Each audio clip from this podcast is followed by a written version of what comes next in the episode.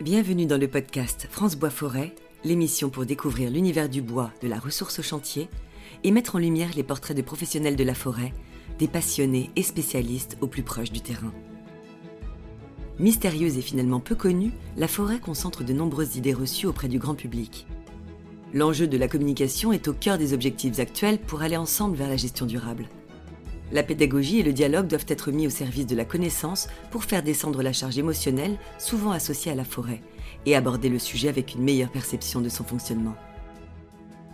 Victoire Reneaume nous présente son parcours et son métier de directrice conseil communication et affaires publiques chez Imagreen. Elle est également fondatrice de l'association Forêt Sphère. Bonjour Victoire et bienvenue sur le podcast de France Bois Forêt. Bonjour Florence. Voilà, bonjour Victoire. Merci de m'accueillir. Avec grand plaisir, on est ravis de t'accueillir et du coup, je vais te laisser quelques minutes pour te présenter. Eh bien, je m'appelle Victoire, je suis directrice communication corporate et affaires publiques d'Imagreen. Donc, j'anime une équipe d'une douzaine de consultants dans un groupe qui réunit plutôt une centaine de consultants. Et nous, notre spécialité, c'est d'accompagner des acteurs en communication et affaires publiques et des acteurs qui ont envie ou qui ont un rôle dans l'accélération de la transition écologique. D'accord, très bien. Et donc, assez naturellement, quand on parle de transition écologique, la forêt pointe le bout de son nez. Et historiquement, donc je travaille avec les forestiers privés qui éditent une revue 10 fois par an, donc c'est presque un mensuel. Et puis on les aide aussi sur tous leurs enjeux de communication, notamment la communication externe vis-à-vis des journalistes, vis-à-vis des parties prenantes, puisque le discours forestier est aujourd'hui très regardé, très scruté, très critiqué. Et donc c'est utile de pouvoir être plusieurs à réfléchir aux mots qu'on utilise, aux canaux sur lesquels on s'exprime. Et donc, c'est notre métier. Et comment t'en es venue alors à t'intéresser à ce sujet de la forêt et du bois ? Alors, c'est un heureux hasard professionnel. Au départ, moi, j'y connaissais rien à la forêt. Il y a un peu de forêt dans ma famille, mais j'y avais jamais vraiment prêté attention.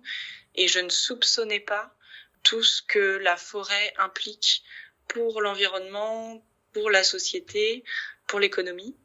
Et donc, je reviens à mon heureux hasard professionnel où j'ai croisé la route de Francis Leva qui avait un sujet très opérationnel de remplacement de rédacteurs pour la revue Forêt de France. Et donc, j'ai commencé à m'intéresser à ce sujet-là en écrivant des articles pour la revue. Et de fil en aiguille, j'ai compris que derrière la sylviculture et les forestiers, il y avait des enjeux vraiment importants et d'avenir.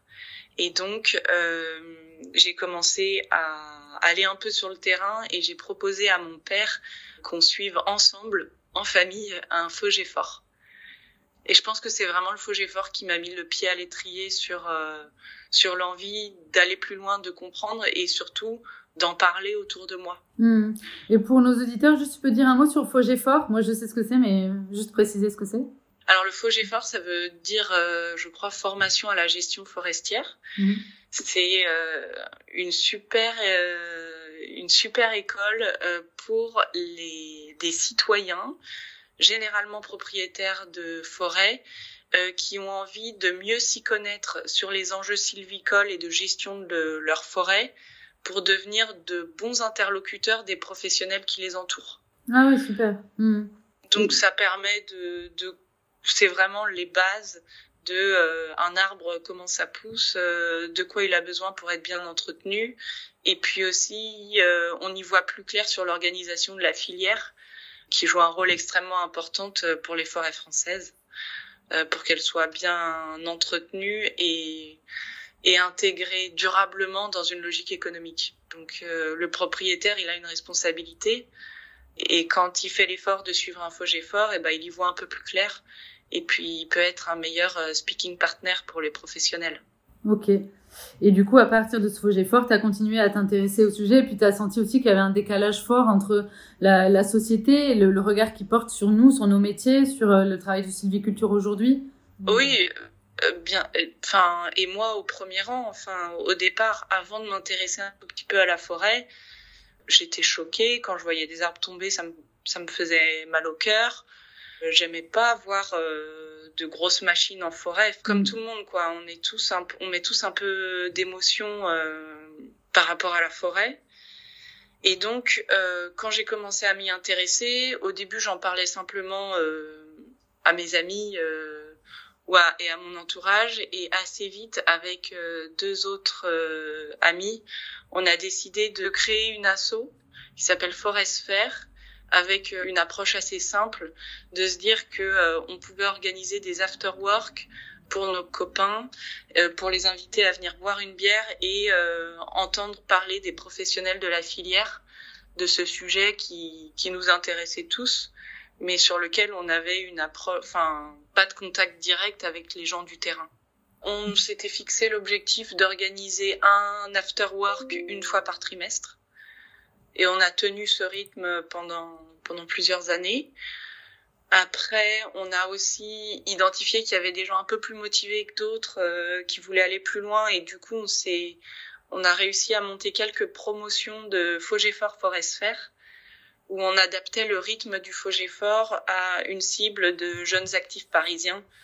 Et du coup, on faisait des cours du soir en semaine, et puis on proposait quelques sorties terrain le week-end. Et puis, de fil en aiguille, on s'est dit que ce sujet-là, il fallait pas qu'il reste cantonné à Paris. Et donc, il y a des gens extrêmement motivés qui ont proposé d'ouvrir des antennes Forêt Sphère ailleurs en France.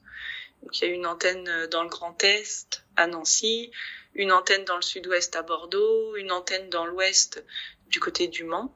Et aujourd'hui, Forêt Sphère, grâce à Hortense, Thomas et Sandrine, qui ont renouvelé le bureau, continue à proposer des formats, de la pédagogie et à essayer de maintenir ce réseau de personnes en dehors de la filière Forêt Bois et qui ont envie de plus d'infos et même parfois de devenir partie prenante de sujets forestiers. Mmh.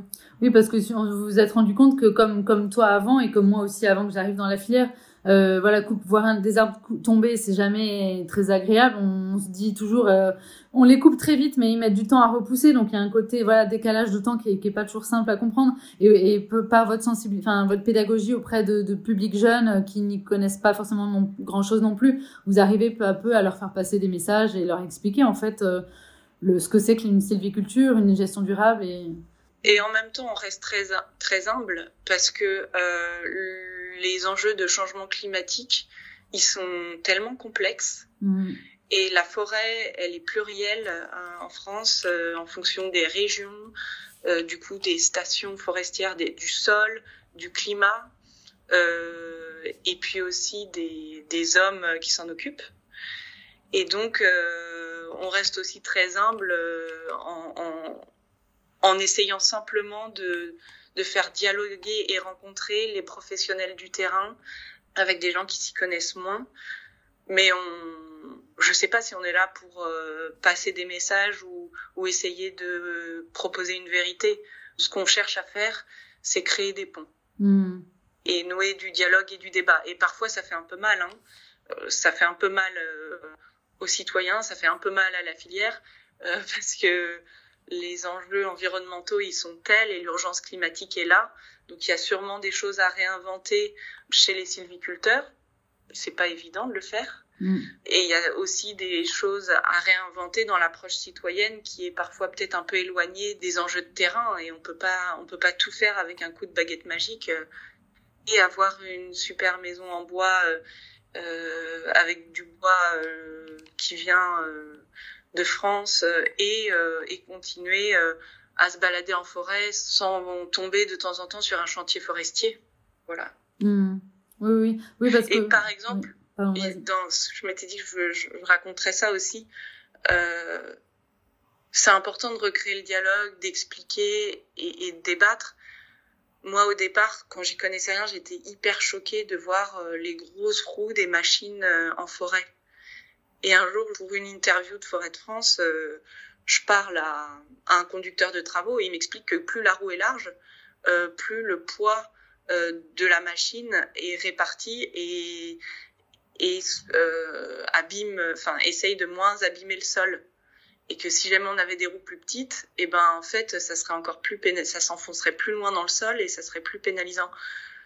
Donc c'est des petites choses comme ça où on se dit grosse roue, catastrophe. Bah oui, ça roule sur le sol et ça le tasse, mais c'est mieux que des petites roues en fait. Mmh, oui, donc ça a déconstruit une idée que tu avais qui était finalement fausse en pensant que plus c'était gros, plus ça abîmait, et en l'occurrence c'est l'inverse. Mais ouais, je vois, il y a plein de sujets comme ça où on a tous un peu des idées reçues et il faut un peu justement essayer de les comprendre et de les déconstruire quoi. Mais ok.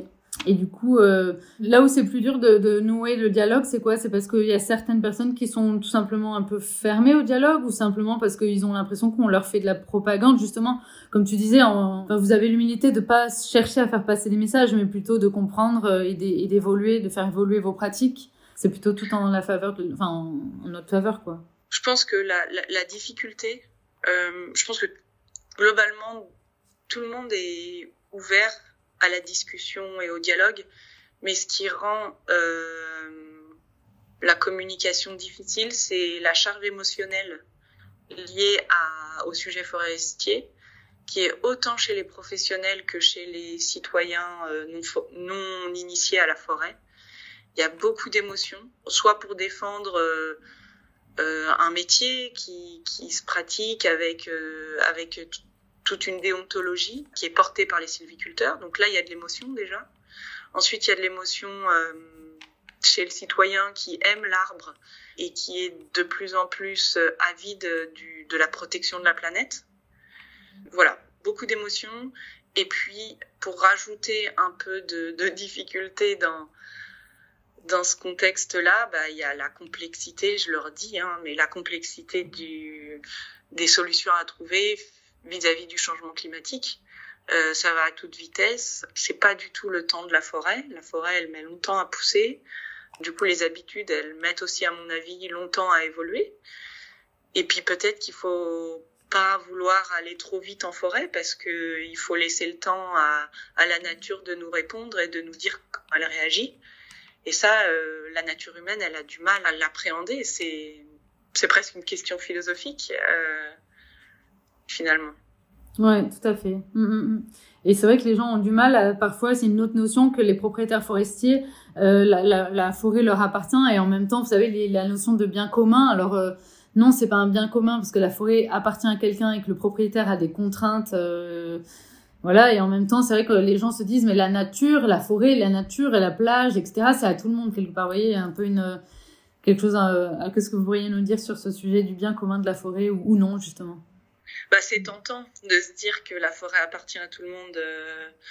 Effectivement, l'arbre, on le voit quand depuis la route, on a envie d'aller se balader en forêt. Et pourtant, la nature même, enfin, je veux dire, la caractéristique de la forêt en France, c'est qu'elle est à 75% privée, qu'elle appartient à des particuliers qui ont une responsabilité vis-à-vis d'elle et donc qui sont responsables de cette forêt avec tout ce que ça comporte de droits et de devoirs. Donc non, la forêt en France n'est pas un bien commun et pourtant c'est pas tout à fait possible de s'en occuper comme si c'était un bien strictement privé. On la voit depuis l'extérieur, elle joue un rôle vis-à-vis des enjeux climatiques actuels. Donc, il y a une espèce de responsabilité citoyenne pour les propriétaires forestiers qui frôle avec...